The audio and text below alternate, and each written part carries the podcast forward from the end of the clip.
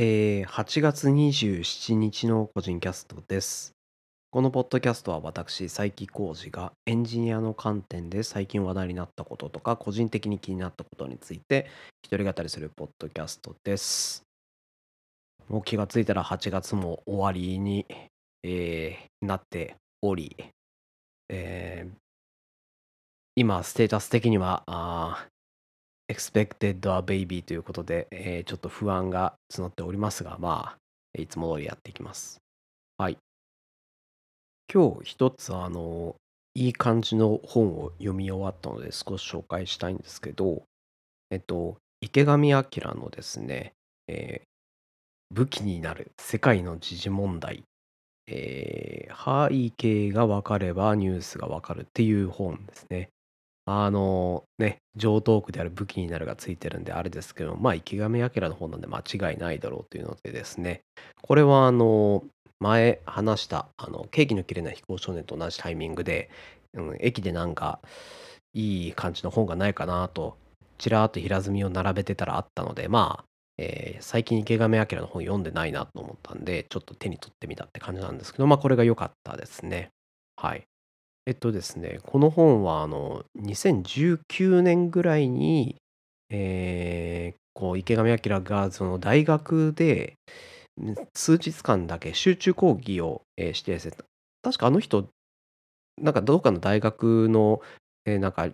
教授かなんかだやってたと思うんですけど、なんか多分別の大学ですね、関西の方の大学だった気がします。そこで、えーあの集中講義をですね、えーやって、その時の内容をまとめたやつのようです。で、あの、世界の時事問題って書いてるんですけど、まあ、あの、現在起きている時事問題を、まあ、世界全般のものを浅く広く、えー舐めて、えーそこに至る、えーなぜそんな状態になってるのかっていうのをですね、えー浅く広くいろいろ解説をしているような、そういった内容になっています。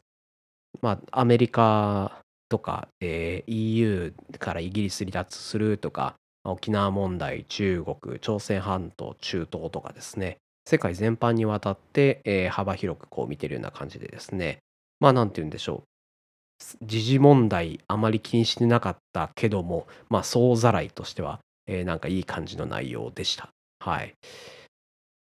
で、まあ、この本について、まあ、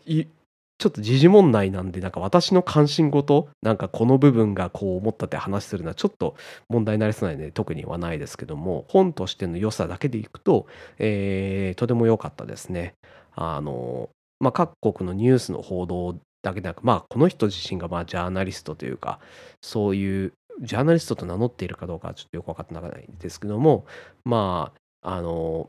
本人がこういろいろ調査して分かったこと、報道ではこうされてるけど事実はこうなっていますとか、そういったところとかですね、事実ベースで、えー話をしているのでですね、えーだいぶこう、なんていうんでしょう、道理が、えー通っていてですね、とてもいい内容です。はい。おそらくそのジャーナリズム的なところから来てると思うんですけど、本人の意見とか、あの池上彰さんの本人の意見とかじゃなくて、まあ、体験っていうかですね、あくまで。あの人自身が、そのなんか世界85カ国の国地域に行っていったというのが本に書いてあるんですけど、まあ、そういった体験から来ている。そういった、こういった、現地に行った時、こういうものがありましたとかですね。まあ、そういうのを交えながらやってる、だいぶこう、なんて言うんでしょう。説得力とかでですね、うん、さすが池上彰だなというところでした。はい。あとは、その、えー各章立てが、えー地域ごとにアメリカの章、EU の章みたいな感じになるんですけど、その章ごとに、あの大学の集中講義でやったものをまとめたものなので、学生からの質問っていうのが、えー各章の終わりにですね、載っていて、えーまあ数は多くなくて、各セクション1つ2つ、えーだったりするんですけども、なんていうんでしょう、なかなか的確なところをついた質問っていうのが、え抜粋して載っていてですね、ここの内容も、えー面白いですね。はい。で、まあ、その、時事問題の本なので、まあ、最近、えー読んでたような、なんかこう、君たちはどう生きるかみたいな、そういったタイムレスな本では、えーないんですけども、まあ、情勢的にあと、えー多分4、5年ぐらいは参考になるんじゃないかなという感じですね。この書籍自体も講義が2019年にあって、出版が2020年で、今2022年で、まあ、2年ぐらい、2、3年前であれば、こう、大体近しい話なんでですね。ただまあ5年、10年とかなってくると、さすがに多分、えー情勢とかも変わってくるだろうし、おそらくそうなったら多分新しい書籍とか、出るかもしれないですからね。まあ今紙で買って、まあ駅で買ったから、紙では買って手元に置いてるんですけど、まあ、もうちょっとだけ取ってこうかなと思いますね。はい。池上彰の本はですね、昔、なんか話し方、伝え方みたいな本をちらっと読んだことがあってですね、新書サイズぐらいのやつだった覚えがあるんですけど、それを読んだきりだったんですけど、あの、最近いろいろな本を読んでる中で、久々に池上彰の本を読んだなら、さすがに何て言うんでしょう、改めてこう、適切な適切な表現で適切な、えー単位とかで文章を書く、えー人だなと思って、すごく読みやすいなと思ったのでですね、ちょっと他の最近の本とか、まあ、時事問題以外の話とかもですね、何かあればちょっと改めてチェックしてみたいなと思っているところです。はい。まあ、最近その時事問題あまり追っかけてない、えー人にはとてもいいと思います。まあ、ただ、今年に入ってからですね、さらに、えー気にするべき、えーエリアが、えー増えてますけども、まあその辺はちょっと別の場所でカバーしていこうかなと思ってます。実は私、あの辺のですね、情勢あんまり、えー正確なところとか、少し戻った背景とかですね、あんまり把握しきれてないところがあるんでですね、はい、その辺も見ていこうかなと、えー改めて思ったという話ですね。はい。世界の時事問題っていうやつですね。はい、ぜひチェックしていただければと思います。というのが、まあ、冒頭の本の話。えー今日はもう一つですね、話が。えっと、久々になんか、あの、ソフトウェアチックな話なんですけども、えー最近、仕事でですね、あの、まあ、Java で作っている、まあ、ある、えライブラリーがあってですね、それの Python 版を、えー作ろうということでですね、私自身 Python 経験って全然あのゲットスタート レベルぐらいしか、えーなくてですねあのがっつりソフトウェアあのプロダクションに出るようなソフトウェアってあんまり作ってなかったんですね Python で。でそれを改めて、やってた時の話なんですけどあの Java と、まあ、同じライブラリを作るのであのセマンティックは合わせて、あとはそのなんて言うんでしょう、クラス構造とかインターフェース構造はまあ Python の文化にまあ合わせていきましょうみたいな感じでですね、えー作っているんですけども、あの、Java の既存のコードの中に、あの、あの、ホゲホゲビルダーっていうようなですね、クラスがこういくつかあって、あ、ちなみにその Java のライブラリーも、その開発段階で私が関わってたわけではなくて、今回の、えー Python 版作るにあたって私もあの初めて中身を見たようなやつなんですけど、ホゲホゲビルダーっていうクラスがあって、まあ、これの移植をこうどうしようかなと思ってですね、あの、このホゲホゲビルダーっていうのを見たときに、私はこう、その時思ったのは、あ、ホゲホゲビルダー、ビルダーパターンかなと思ってですね。でも、私が思っていた、こうそのホゲホゲビルダー、ビルダーパターンの、えーイメージって、その Java でクラスを、えーインスタンシエーションするときに、たくさんパラメータがあり、えーそれの中から、まあ、指定しするべきもの、しなくていいものとか、いろいろバリエーションがある。そういったものを、あの、ほげそのクラスの名前のビルダーみたいな、えークラスを作って、えー、ホゲホゲビルダードットパラメータ名、えー足して、パラメータ足して、ドットパラメータ足して、ドットパラメータっていう感じで必要なものを足して、最後にビルドして、えー作るみたいな、そういったイメージがあったんですね。なんですけど、Python って、あの、まあ、インスタンシエーションでも、まあ、メソッドでもそうなんですけども、えー呼び出すときに引数名前指定して渡せるんですよね。えー新しいクラス、まあ、入するときですね。その時も、えー Python の場合はあの生成するクラス名括弧して、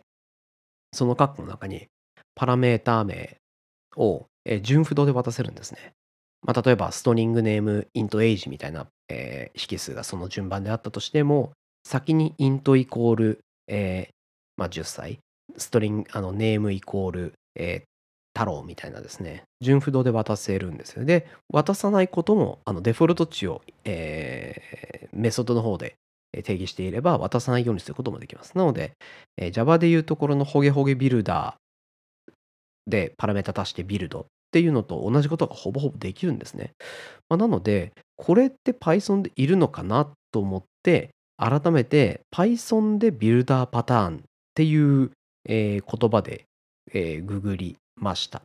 そしたら、あの Python でビルダーパターンっていうのが、なんかチラチラ出てきて、あれ？Python でもビルダーパターンやるんだというのを思っていました。で、そこでビルダーパターンの、えーコードとかを見てたんですけども、なんかどうも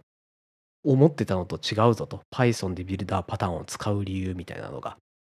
それが、あの、おそらくここで、まあ、もう、まあ、てか、知ってる人はこの時点でもう私が勘違いしてることを、えー気づいてると思うんですけども、ビルダーパターンって、本来はその、えー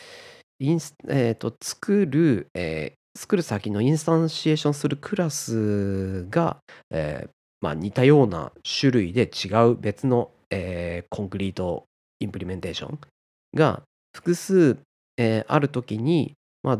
必要あのそれぞれのクラスのビルダーっていうのを、えーディレクターっていうクラ、あのー共通のインターフェースに、えー渡してあげてそのディレクターに同じ指示をすれば、えーそのさまざまなバリエーションの、えー concrete implementation の、えーインスタンスができますよっていうですね、まあ、その、えーインプリメンテーションが複数ある場合に、えー同じ手段でできますよっていうもので、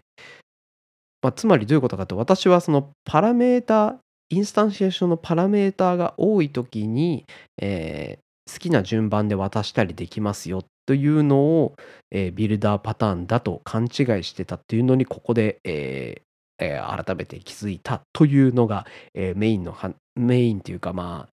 ほ事実起きたことの、えー話なんで話なんですけども。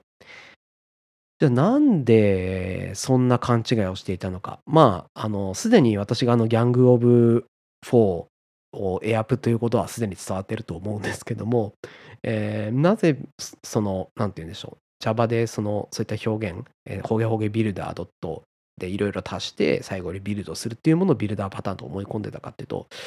おそらく諸悪の根源にあるのは Java におけるですねストリングビルダーっていうやつなんじゃないかなと思いますね。あのストリングビルダーっていう Java のクラスがあってえっともともとそのストリングを定義するときにあのダブルクォーテーションでくくってリテラルを渡すと思うんですけどそこにですね例えばその、えービジネスロジックを経てこ if これこれくらいの場合は文字列これを足してでもそうでない場合は別の文字列をその足してみたいな感じでストリングにプラスイコールって感じで、えーどんどん足すっていうことをするとそのロジックを通るたびに、えーっとその生成された完成形の文字列のサイズで、えーメモリが、えー再度アロケーションされる、えーつまり、えーなんて言うんでしょう。倍々でメモリの枠を取っていく、まあ、もちろん上書きされた後はガベージコレクションで消えていくんですけど、まあ、そうなると、まあ、単純に処理が遅いしメモリをも食うと、えーそういった時のために誕生しているのが StringBuilder っていうやつで StringBuilder の段階では、えーとバイトのバッファーかなバイトアレイかなんかが中になってたんだったかな。で、バイトアレイのバッファーに、えー足していって、最えっと、 StringBuilder、えーニューストリングビルダーかな。ストリングビルダーインスタンスを作り、そこに、えーアペンドっていう形で文字列を足していくと、それはバイトのアレイの状態で、えー、た確か多分その独立して、えーアロケーションされていって、まあ、バイトのアレイなので、バイトのアレイだし、後から足されて、アレイじゃなくて、じゃあリストかな。うん。おそらくどんどんあの好きなタイミングで足せるので、おそらく足すたびにバイトの足した文字列サイズのバイトが確保されて、えーその、ま、アレイの前の要素からアドレス引っ張ってるみたいな、そういう形で飛び飛びに、飛び石に、えー文字が足されていって、最後に、えーっとそのストリングバッファー、えーストリングビルダーインスタンスを、えービルド、えーすると、えーその文字列のサイズの、えーメモリが再度確保されて文字列として完成すると。まあなので文字列をどんどん足すよりは早いと。えーいうやつなんですけど、これってつまりまあ厳密にはえビルダーパターンではないんですよね。で、改めてその、なんでしょう、インスタンシエーションはしているけども、結局やってることってストリングビルダーとまあなんか同じような、えー感じっぽいなというふうにも見えてですね。じゃあその StringBuilder っていうのは、なんだろう、何を意識したものなのかなと思って、一応なんかこう年代的なところも見てみたんですけど、まず、 Gang of Four のあのそのストリングあのビルダーパターンが出てきている原著が1994年の10月31日らしいですね。で、 StringBuilder が登場したのは、えっ、と、Java の1.5でですね、これが2004年の9月30日ですね。まあ、なので邪推ではないですけども、ストリングビルダーは、まあ、そのビルダーパターンをまあ意識してではないですけども、実際構造的にもまあ似てるというかですね、あの、なんて言うんでしょう。ビルダーのインスタンスを作り、そこに必要なものを好きなタイミングで足し、最後にビルドをする。えーっと、ディレク、ディレクターのメインのメソッドは、ビルディレクターが最後に作るメソッドってなんか名前決まってたかな？まあわかんないですね。まあエアプなんで。はい、わかんないですけど、まあ形はほぼほぼ同じなんで、おそらくそのビルダーパターンを意識したやつだと思うんですね。なので、私は多分そこを覚えていていいたので、なんて言うんでしょう。で、しかも名前がビルダーパターンというのもあり、あの、本来のビルダーパターンのディレクターの位置にビルダークラスがそのまま来ているその形のイメージを私がビルダーパターンと、えー思っていたのでそのプロパティのためだけのものと、えー思い込んでたというのが、えー分かったっていうところですね。はい。なので、ここから私が得た、えー学び、えー私が得るべき教訓としてはですね、えー Java 上に、えーホゲホゲビルダーっていうのが出てきても、それは、えービルダーパターンというわけでは、えーない可能性があるぞ。本来のビルダーパターンで、えー達成したかったこと、えー似た似た複数の、えーインプリメンテーションを同じ方法でインスタンシエーションするのが目的ではなく、えパラメーターを好きな順番で渡すためのビルダークラス。バッファークラスバッファードホゲホゲみたいな、うん、そういった名前の方があるかもしれないですけども、なのでそういったパターンがあるぞというのは、えーちょっと新たに覚えたことですね。はい。あとは、えー改めてですね、えー、ギャングオブ4のエアプはですね、やっぱり良くないなっていうのをですね、えーエンジニア歴、えー Java エンジニア歴、仕事歴十何年、さらには Java 歴で言うと、さらにプラス5、6年ぐらい すると思うんですけど、えーその中でですね、いや読むかという気にですね、ついに、えーなりました。はい。ちょっと Amazon で新品見たら5000円ぐらいするんでですね、ちょっと中古本を探すかっていうのをですね、検討していきたいと思います。はい。というわけで、えー古いパターンなんですけども、まあ、なんでしょう。脈々と続く Java の歴史の中で、何かやっぱり触発されて、なんか過去に出た素晴らしいデザインに触発されて、えー別のものを作り、そこでやってることは微妙に違って、それはまあ本来のデザインを分かって、えー意図して別のものにしたのか、それとも、えー本来の、まあ、ビルダーパターンの話でいくと、その本来の、えー、ギャングオブ4のビルダーパターンを、なんて言うんでしょう、捉え方が違って、ああ、ビルダーパターンってこんなところにパラメータを複数渡すのに、好きなタイミングで渡すのに便利なんだなというので、じゃあこっちにもビルダーって名前を付けちゃおうとなって、えー同じ名前でこう来たばっかりに、こう、もなその名前で覚えたけどもや、やろうとしていること、狙いが違う。そういったことってあるなと思いますね。はい。名前にクラス名とかそういったものに騙されるのではなく、騙されないように、その、うん、ドキュメント、リファレンス、えーユースケースを読んで、狙い狙いとか、うん、哲学を、えー把握することが結構大事かなっていうのに改めて気づきましたね。はい。まあ、エアプのいいわけにも何もならないんですけども、はい。あの私もちょっと気をつけていきたいと思いますので、皆さんもなんかですね、過去の有名なネタ、えー何かエアプのものがあってですね、えー知ったかぶりになってしまっているようなものとかですね、あったりしたらですね、改めて、えー読んでみてもいいんじゃないかなと思います。はい。私から言えるのはそんな、えー恥ずかしいエピソードだけです。はい。まあ、えー、拙い内容ですけども、まあ毎回なんですけどね。はい。今日はこんなところにしておこうと思います。えー、ちょっとですね、最近、あのー長らく、えースマホにインストールしたまま、ログボだけ、えー取りつつ全然進めていなかったヘブン・バーンズ・レッドがですね、えーセールスランキングの結構上に来ているというのをですね、知ったので、どんなもんやろうとやり始めてみたら、えーなかなか、えー